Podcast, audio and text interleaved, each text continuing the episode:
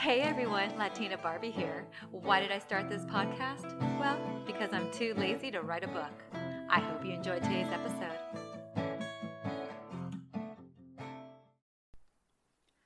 Today's episode is Latina Barbie on death. But just before you're going to tune off saying, I don't want to listen to an episode about death, there's so much turmoil going on in the world right now, and now Latina Barbie wants to talk about death. It's not just death, it's more about the people in my life who have passed. Some great stories. I want to honor each person individually. And then at the end, just some things that have been on my mind lately, and of course, the things that I still need to get done. So I'll start with my tata. Um, this is the father of my mother, and for as long as I can remember being a young child, I believe I was in high school. Uh, my tata, we used to call him Tata Fito. Just imagine like this older looking, I was to say Italian, but he actually had like more of a Sicilian look. And the reason why I don't quite know where he came from was because he was adopted. But if you were to look at him in old pictures, you'd be like, oh my God, the guy's totally mafioso. A really good looking guy. He actually lived right next door to my nana. It's the weirdest dynamics. They had been divorced forever, a very I guess, abusive relationship between the two of them, but yet they ended up living right next door to each other. So go figure that one. I remember going to visit him on the weekends. We would actually plan to go see my nana, of course, his neighbor. And like we would go to visit him on a Saturday or a Sunday just for like an hour or two. And the one memory, of course, you're going to laugh because this is all about the food. He would always take out this big box of potato chips, like Lay's potato chips. It was the smaller bags, you know, back then when they actually made small bags instead of the big bags now. That was like his way of just I think that's pretty much all that he could give at the time was a bag of potato chips. I remember going into his his house and it was pretty much like on cement. But there was just something super cozy about it and I we would go over there my brothers and I and go see my tata Fito, and he would be all cozy in a sweater with a scarf around him because it was kind of always cold in there. Um, and then fast forward, I didn't get to see him a, a whole lot because I just got busy. I was, you know, 15, 16, and I didn't get to see him a whole lot because as I grew up, we didn't go to Brawley, is where we were going to visit him. I do remember that he got lymphoma and towards the later years of his life, he was making his way to every son and daughter. There was nine of them. My mom is the oldest of nine kids. And I remember him coming down to San Diego, living with us for a couple of weeks. At the time, I didn't really quite understand what was going on. I've just, you know, I just figured Tata was just making his rounds. But in hindsight, I kind of feel like my Tata was saying goodbye in some way, shape, or form and being able to see the grandkids one more time. I have a feeling I might be tearing up during this whole episode. So hang in there with you with me guys. So yeah, he ended up passing away in his sleep at my tia Olga's house. The weird thing is, and I'm sorry if you don't believe in this, I do. He didn't have a really good relationship with one of my uncles, my Tio Jr. And I think my Tio Jr. was working at some electrical plant or something like that. And I do believe in this that on the day that the actually probably at the very minute that my tata died, the plant where my uncle was working, all the lights shut off. And to work at an electrical plant and have the lights turn off was kind of unheard of. I want to believe, and I still continue to believe, that that was my tata saying goodbye to my tío, who he hadn't spoken to in several, several years. So that was my tata Fito. Then on my my dad's side, uh, my dad had a younger sister, my tia Lili, and she was as glamorous as they come. I mean, we're talking always had her makeup on.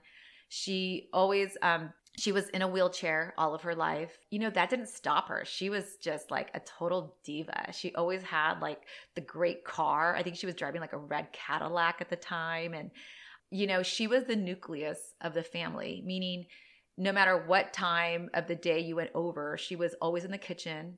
There was always a big pot of beans. I can't remember the lotion. It was this kind of liquid. It was Pret, uh, it, it was some Neutrogena lotion. It was like or uh, green. It was green. It has a smell to it, and she always had it on. It was like an after shower type of deal, and that was a smell that I could remember. Never in a bad mood, you know. Just always like the nucleus of the family. That's pretty much how she was. I remember one story. She she and I and my cousin Melissa, we went to Mexicali and we were at this place called Dorian's. It was a huge um, shopping market or shopping center. And I told her, I go, Tia, Tia, let me let me back up the car for you. I think I had just gotten my permit, or maybe never even got my permit, because you know in Mexico everything goes. And instead of hitting reverse, I hit drive, and her car jumped a curb and hit a little tree. And it was, I mean, it was the funniest thing. But she didn't get mad. That was my tia Lili. No matter what, like she was that one that would sort things out and you can go to her for anything. I remember when she contracted, um, it was lung cancer, which was really shocking because she didn't smoke. And in fact, I just got off the phone with my dad and I didn't really even know how she passed away. I just figured she was always in a wheelchair. She was always going to have some type of complications or something maybe from i don't know she was always in the hospital beforehand about not having a banana because it was something about her potassium was always low or something yeah my dad just finished telling me that he remembers that my Tia had called him collect and first apologized for calling him collect. I don't even know why she would have, but she called him collect and told my dad that she had gotten lung cancer. And my dad just right now was just, I don't think I put him in a really good mood just remembering that. When my Tia passed away, oh, let me tell you, when my Tia passed away, I'll never forget because um, I think if you listen to my childhood episode, you know I slept with my mom from Tuesday through Friday because my dad was living in Mexico during the week for work. I remember the phone ringing and uh, my tia Lili was like in Spanish, you know, asking for el niño, el niño. Well, El Nino was my little brother. I mean, she, she, just doted on my little brother. And what I remember is that everybody was already around my tia Lili's uh, bed saying goodbye to her. And she wanted to say goodbye to my little brother. So once we woke up my little brother, like in the middle of the night, so that my tia Lili could just hear his voice, I think she passed away about an hour later. The big thing about this was my Nana Kika asked me to do my Tia Lili's makeup for her for the viewing. And I felt scared at first because I didn't know what to expect. Like, I've never applied makeup on, I hate saying a dead person, but a deceased person, a body. I went and I had the face makeup on her and it wouldn't move. Like, you can feel it. I can still feel it on my fingertips. Like, imagine putting some base makeup on someone's face and only the skin on top moved because underneath was like rock hard. It was the weirdest sensation that I can still feel now. But I did her justice. Man, she looked beautiful lying there in, in her casket for the viewing. And um, then her her funeral. Oh my gosh, her funeral was like crazy sad and crazy celebration. And they had mariachis there. They were singing um, Amor Eterno, which if you've never heard it or can get it translated in English, if you if you don't know Spanish, which is fine, um, it's a called it's it's a song called Amor Eterno, and it translates into eternal love. After we had her funeral, my dad, who was like they were like best friends, my tia Lili my dad, for the following year, you know, my dad would and this is something I do believe in, you guys. The song Amor Eterno would turn on the radio I, I shit you not. What I'm about to tell you, you're to be like, no freaking way. But I'm telling you, my dad would turn the radio off if that song came on. The radio would turn back on. Turn back on. That's not all that Tia Lili did. Uh, there used to be a little 13 inch television in the kitchen, and in the middle of the night, the TV would turn on. That was Tia Lili. I, I have to believe in things like that because I, I don't want to ever feel like people are forgotten. And I think people have a way of making sure that they're not forgotten when they pass on. So that was December of 97. And then we had a good 10 years of, I didn't have to go to a funeral. It wasn't that time anybody being taken away in my life. And I never really even thought twice about death again until November of 2007. Okay, so I have a friend, Ria, and I had known her since sixth grade at Black Mountain. She was this most beautiful. I have a feeling. I think she was Polynesian. She was a friend that we really reconnected after I moved to LA because of our my best friend Dawn, one of my best friends. I must say that.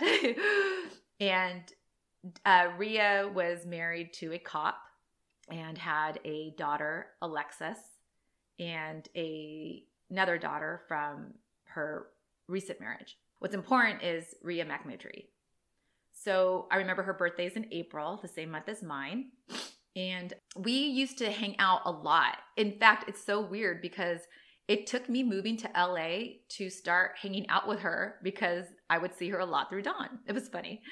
And we would, I remember one time I came down. So our, our, our good friend Dawn, um, she had gotten engaged. And because Ria was in the middle of selling her house, she had keys to her house.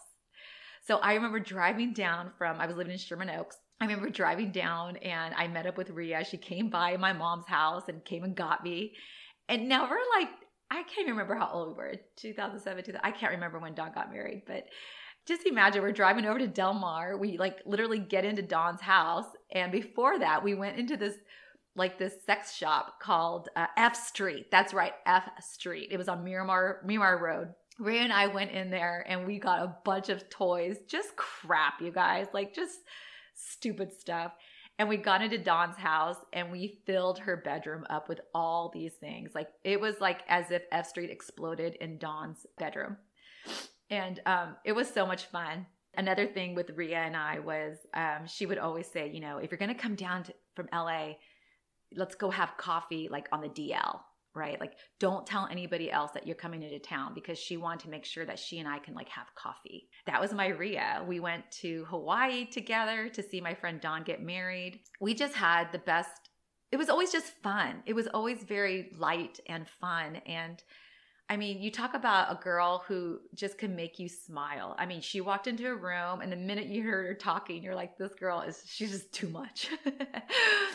I remember back in November of 2007, I was having lunch at a Panda Express with one of my other friends, Laura. I was in LA and I remember uh, Dawn calling me and we had just sat down to eat. And Dawn said, Hey, Elle, I've got something to tell you. And she was crying. And I thought right away it had been a parent, right? Because they're older and they pass away before we do, or at least they're supposed to. And uh, Dawn told me that Ria had passed away, that she had gotten in a car accident and her and her oldest daughter Alexis um, had gotten in a car accident. Her husband James was driving a big dually truck, and they were just coming back into town from I think it was Utah. They're looking at some land, and they hit black ice. Okay, first of all, I live born and raised in San Diego. I didn't even know what black ice was. So Ria passed away, and right away, I left my lunch. Such a downer. It was so weird. Like I still sometimes I remember that that day and I'm driving down from LA right away basically just to go to Dawn's house because I I wanted to be with somebody and I remember making a lot of phone calls. It was almost like I realized that misery loves company and I wanted to let the world know that my friend Ria had passed away. Uh, so that was Ria. I remember going to her funeral. Oh, it was so beautiful. It was in Poway. It was beautiful. And it was just really hard because, you know, she was my age. I mean, she would have been at my wedding party. So, um, yeah.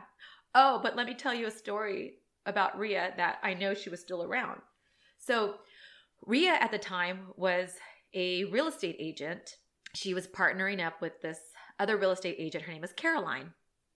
Well, along the lines of, I believe it was 2012, maybe, we were working with Caroline. She's a real estate agent, and we were looking, my husband and I were looking to purchase a house.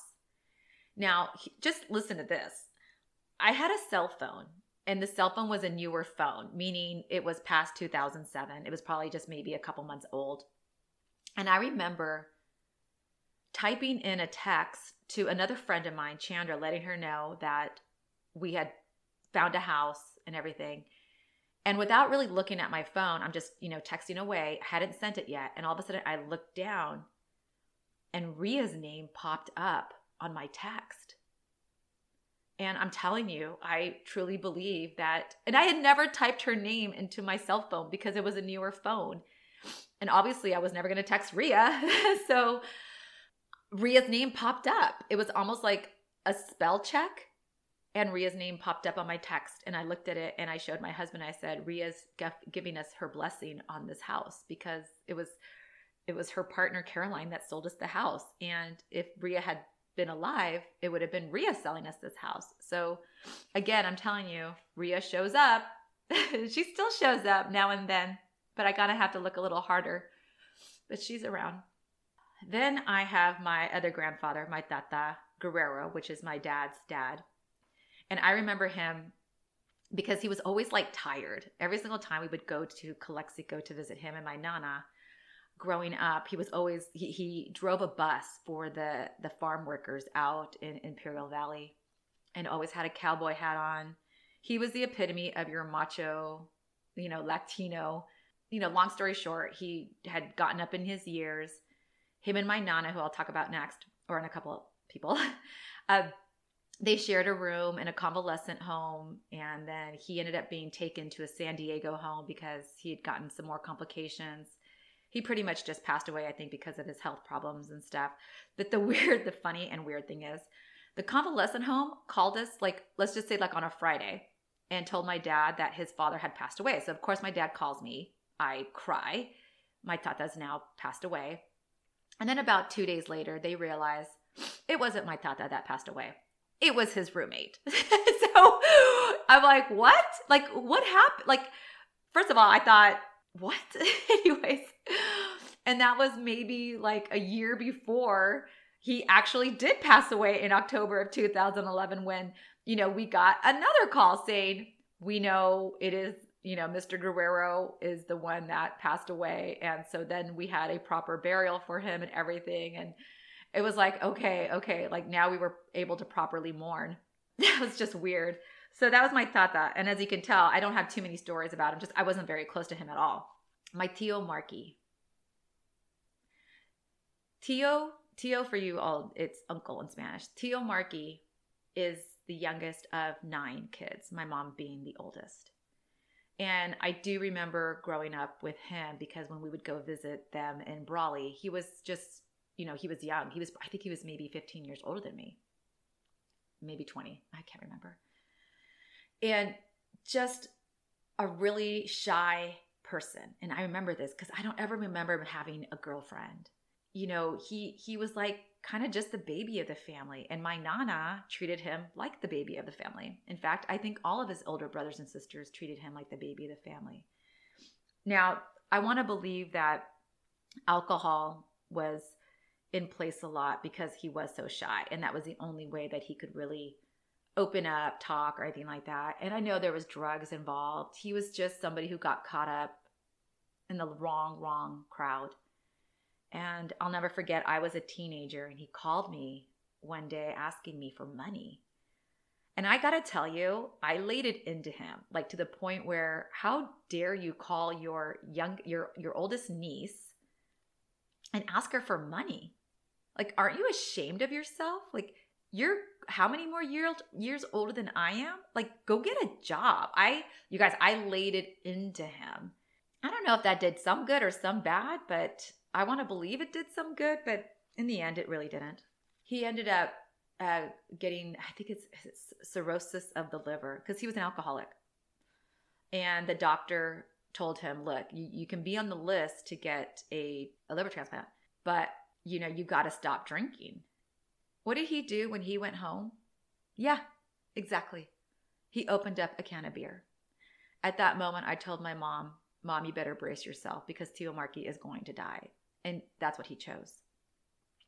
Now, my Tio Marky also cared for my Nana. And I got to believe that the reason why he took care of her, now, just so you know, my Nana has Alzheimer's. She's had Alzheimer's for about maybe 15 years now. And uh, so he took it upon himself to take care of her. I feel like he was taking care of her because she had always, always taken care of him. No matter what good, what bad, whatever trouble he was in, my Nana Olga was always there for her baby boy. And I feel now that the older age, he kind of had to reciprocate the the the responsibility of taking care of his mom. So he had cirrhosis of the liver and didn't really last too much longer. Um, I do remember he would call me. So when my nana would get out of hand, I don't know if anybody knows anybody has Alzheimer's, but they can get out of hand pretty quickly.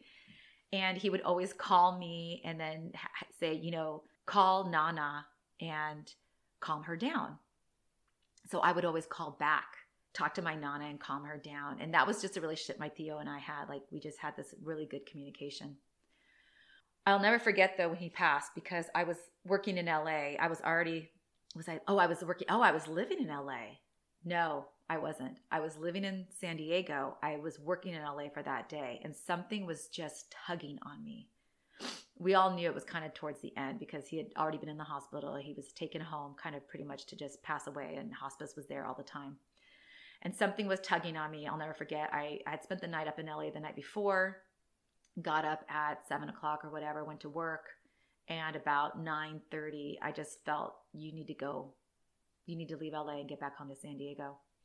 So I went right to my mom's. Um, they lived in a mobile home, and I went right to the to the house. And my two aunts were there in the living room, uh, talking to the hospice because what they wanted to do was transport my uncle to another facility me and my my cousin Ricky, I'll never forget. We looked at each other and we're like, he's not going to make it. There's no way he's going to make a move. Like he was on his last breath. My cousin and I just looked at each other and said, you know, we can handle this. Let's get kind of like suited up because my uncle had hepatitis, whichever one was the bad one, and he had been coughing up blood at one time, and and his whole room was covered in plastic. So I remember going to my Tio by myself, and I just told him, I said, Tio, just go, just it's okay. Like, just let God take you.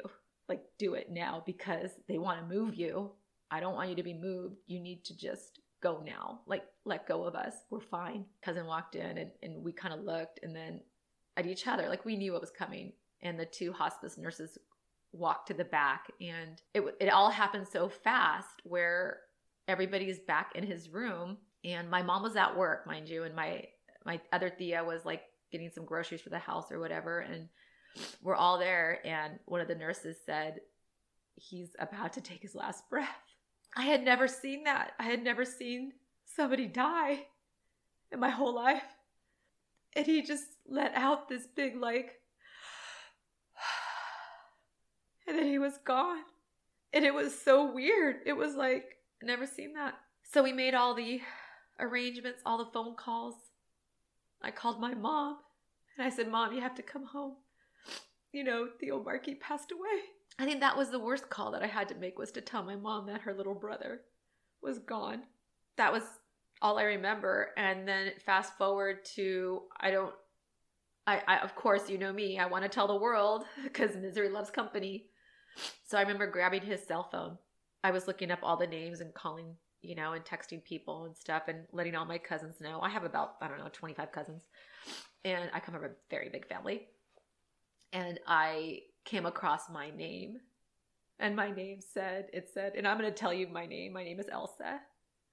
And in the cell phone, it said, Elsa, sweet. And that was just like, oh my gosh. Like, I knew he, he and I had a special bond. And that was in uh, 2012 that he passed away. Now let's fast forward to my Nana Kika. Oh, my Nana Kika. My Nana Kika is my dad's mom.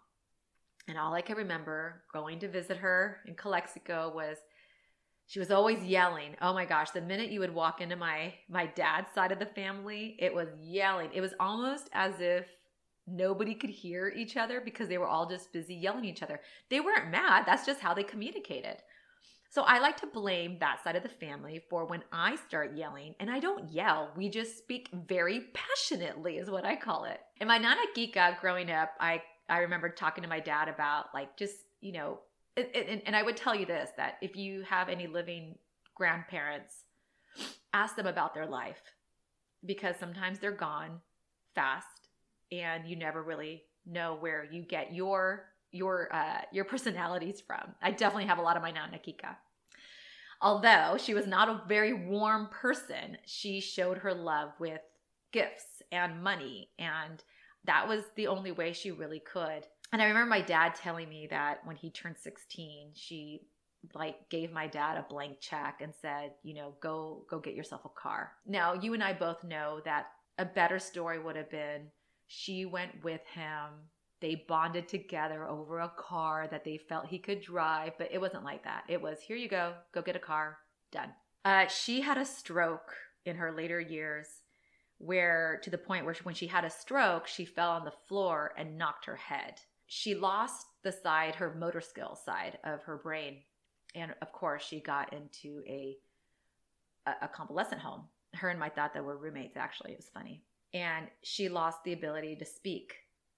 So when we would go visit her in the convalescent home, you can tell just by her face, she would always say, ta ta ta ta ta ta ta ta ta ta ta ta ta ta ta ta ta ta ta now, of course, I translate that to, oh, I'm so happy to see you, my favorite granddaughter. Look who came to visit me. I love you so much. You know, whether she was saying that or not, who knows? But that's what I believe. Never forget the last time I saw her. Uh, my husband and I went to go visit her, and they they had her in a hallway, and she was in a wheelchair, and it was almost like they just placed her there like a statue. Like they just placed her there and like just kind of like left her alone. And we went to go visit her and she her eyes just like lit up. And I know she knows who I was. And I know she wanted to just like tell me that she loves me and everything, but all I got from her was ta ta ta ta ta ta ta ta ta ta ta ta. And it was a little different this time, those ta ta tas. And I said, you know, goodbye and I think maybe a couple months or so, she passed away. And she passed away in 2015. And remember, we're 2021 now, and I haven't had to go to another funeral. Thank God. So, those are the people in my life that have been taken from me um, out of the six. And I'm looking at post its, so I actually kind of like remember some key points that I wanted to tell you. One of them was somebody who I was super close to, Ria. Everybody else, I was super close to them. I mean, they were family. But of the six people who have passed, five of them were family. And then I started thinking about like plans. Like, what do I want my funeral to look like? I remember watching that movie Coco, that song Remember Me first. And I tell you this now, so if anybody questions, I have this on my voice. A couple things about my funeral. One is I want the song by Coco, Remember Me. I also want another song being played called Carnival, and it's by Celia Cruz, and it is like a full on dancing song. I don't want anybody to be sad. I want everybody to know that I would be the one who's sad because I couldn't see, you know, my nieces and nephews grow up, who I'll talk about in a second. I want an open bar. It has to be an open bar, everybody, because I want everybody to get wasted. Just a big celebration. That's what I want. I want a lot of food, a lot of drinks. I would love it in this building. Um, there's a building across the street from where I live. There's a restaurant called Ventanas. It's in Escondido, and there's a room there. Um, I would love to have it there because it's just it's like so pretty and big and beautiful. You know, hopefully, if I if and when I pass, it's it's I still have my face intact. So of course, I'd have to have a viewing, and then I want to be cremated because honestly, like who really wants I don't want my husband to spend, you know, 15, 20 grand on a funeral. I mean, that's what we did on our wedding. So that was good enough. I, I think about like how I would leave my husband if I go before him. I have a little black book. In fact, it says internet address and password logbook. And because I handle all the finances and the bill pays and everything, all my screen names, all my passwords are in there. And the reason they're in there is because I want to make sure that my husband has everything that he needs. Basically, I'm planning so that he's taken care of, you know, because of course I always tell him, I go, you know, honey, I go, uh, you better go before me because you're not going to be able to handle it if I pass on before you do. I want to I want to believe that his life will stop if I die before he does. you know, I just want to make every make sure everything is in place. But um, the biggest thing that I want you to wa- walk away or take away from this episode is I didn't I hope I didn't make everybody sad because that was my problem was to be sad, not yours. But think of those stories of the people who have passed in your life and just how they've made an impact in your life and how you probably still think about them. You know, I have this thing about like you know, how am I going to be remembered? The biggest thing that I could tell you is I need my nieces and nephews to know that their Tia is like the best thing in the world to those five people. I have uh, two nieces and three nephews. I was the coolest Tia for them. And then I, you know, they would always have fun with me.